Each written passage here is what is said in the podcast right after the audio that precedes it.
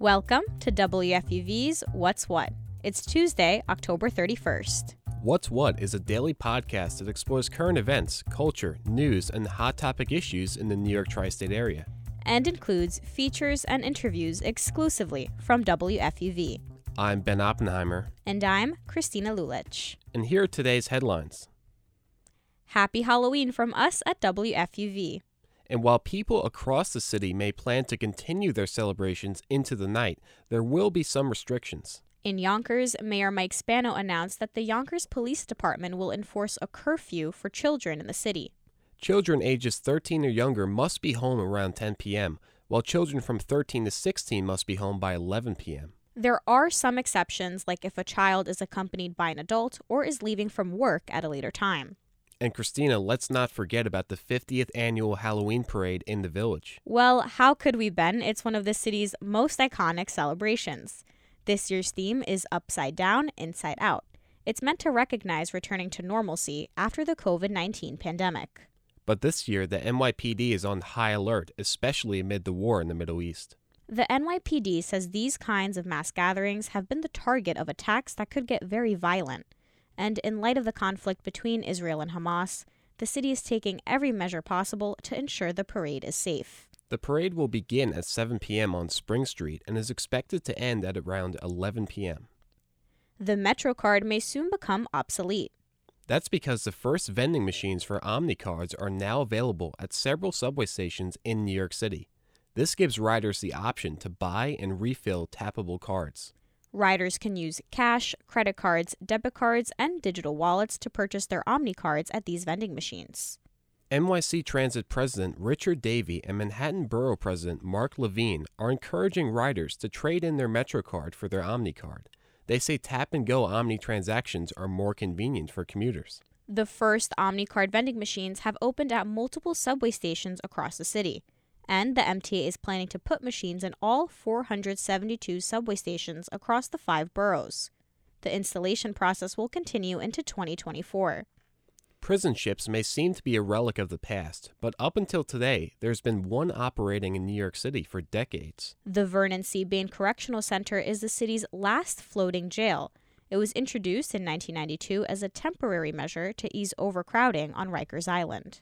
The ship was the city's main jail complex for detainees awaiting trial, but it's proven to cause many problems for incarcerated individuals given its poor conditions.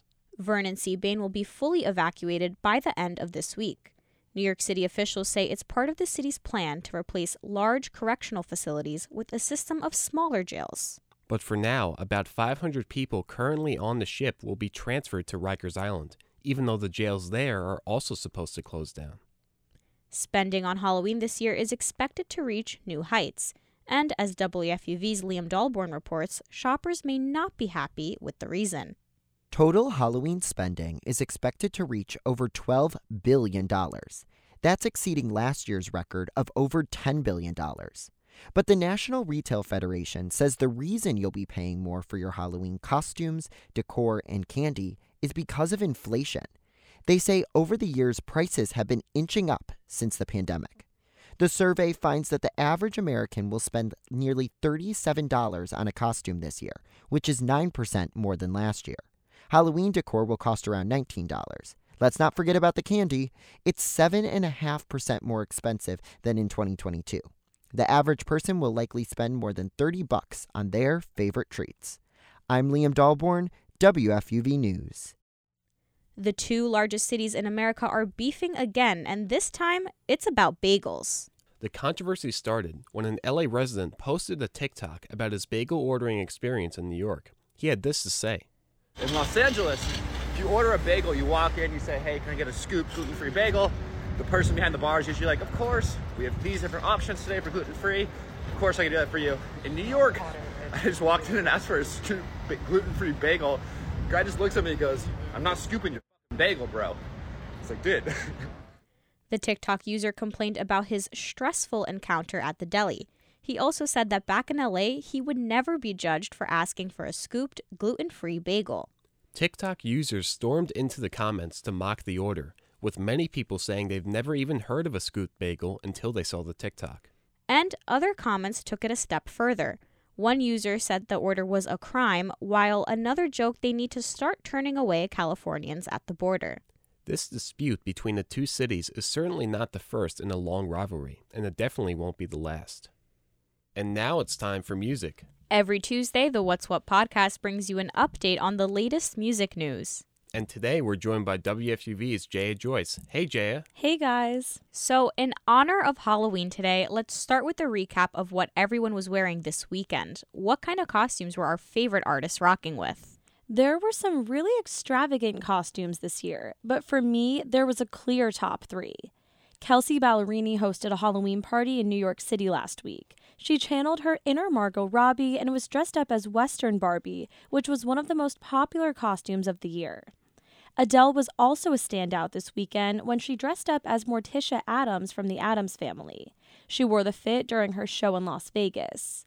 And Lizzo posted a photo on her Instagram of her dressed up as the late Tina Turner, saying in her caption that her costume was honoring her. She was even wearing a blonde wig. What a great lineup, and I'm sure we'll be seeing even more costumes in the headlines tonight. But there was also some sad news this weekend with the passing of Matthew Perry, who's best known for his role as Chandler Bing in the hit show Friends. How have artists been paying tribute to him? Charlie Puth played a piano version of the show's theme song, I'll Be There For You, during his show in Australia on Sunday. After the tune, he smoothly transitioned into his song, See You Again, which was written as a tribute to the late Paul Walker. Adele also paid a musical homage to Perry during one of her shows over the weekend. She told the crowd that she would remember his character on Friends for the rest of her life and dedicated her hit single When We Were Young to him. Adele also commended Perry's openness about his addiction and sobriety, saying, I love what he did for us, especially what he did for me. Now, let's shift gears a little bit. I saw the Beatles in recent headlines last week. Yeah, they were in the headlines for a couple things. First, it's been announced that a John Lennon docu-series will be coming to Apple TV Plus. The three-part series will be about Lennon's murder in 1980 and his convicted killer, Mark David Chapman. And in terms of new music, it was also announced that the Beatles' final song, titled Now and Then, will be released this Thursday. With the help of artificial intelligence, the song will feature all four members dead and alive. The song was originally written by John Lennon in the 1970s. New Kids on the Block also have some new stuff coming out this week. Their reunion album, The Block Revisited, will be released on Friday. And fans will be excited to hear that the band also just announced they'll be going on tour next summer. The Magic Summer Tour will feature Paula Abdul and DJ Jazzy Jeff. They'll be playing Jones Beach on August 4th. General tickets go on sale Friday at 10 a.m. through Live Nation. And speaking of tours, Taylor Swift broke a lot of records with her Eras tour this past year. And last week she released her new album, 1989 Taylor's Version. How did it do? Once again, Taylor Swift broke a record with her release last week but this time it was her own record that she beat. Spotify announced on Saturday that 1989 Taylor's version was Spotify's most streamed album in a single day in the platform's history. She previously broke the record for most streams in a day with her 2022 album Midnights. And it doesn't stop there. Bloomberg released last week that Swift has now reached billionaire status. It was estimated that around $120 million of her earnings came from Spotify and YouTube. Jaya Joyce is a reporter at WFUV News who covers all things music. Jaya, thank you so much for coming on the show. Thank you so much for having me. And even though we just wrapped up talking about her, we're celebrating another piece of Taylor Swift history today. That's because a year ago today, Taylor's album Midnights overtook all 10 of the top spots on the Billboard Hot 100 chart. That included songs like Karma, Lavender Haze, and Antihero.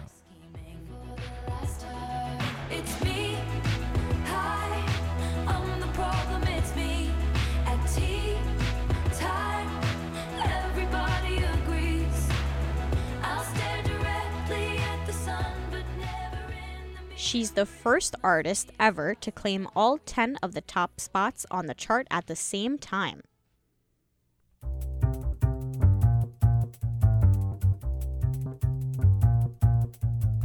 And that's our show for today. But check back with us tomorrow around 3 o'clock for more news, music, culture, and sports. And as always, you can find more from us at WFUVnews.org and wherever you get your favorite podcasts. I'm Ben Oppenheimer. And I'm Christina Lulich. And that's What's What. Happy Halloween!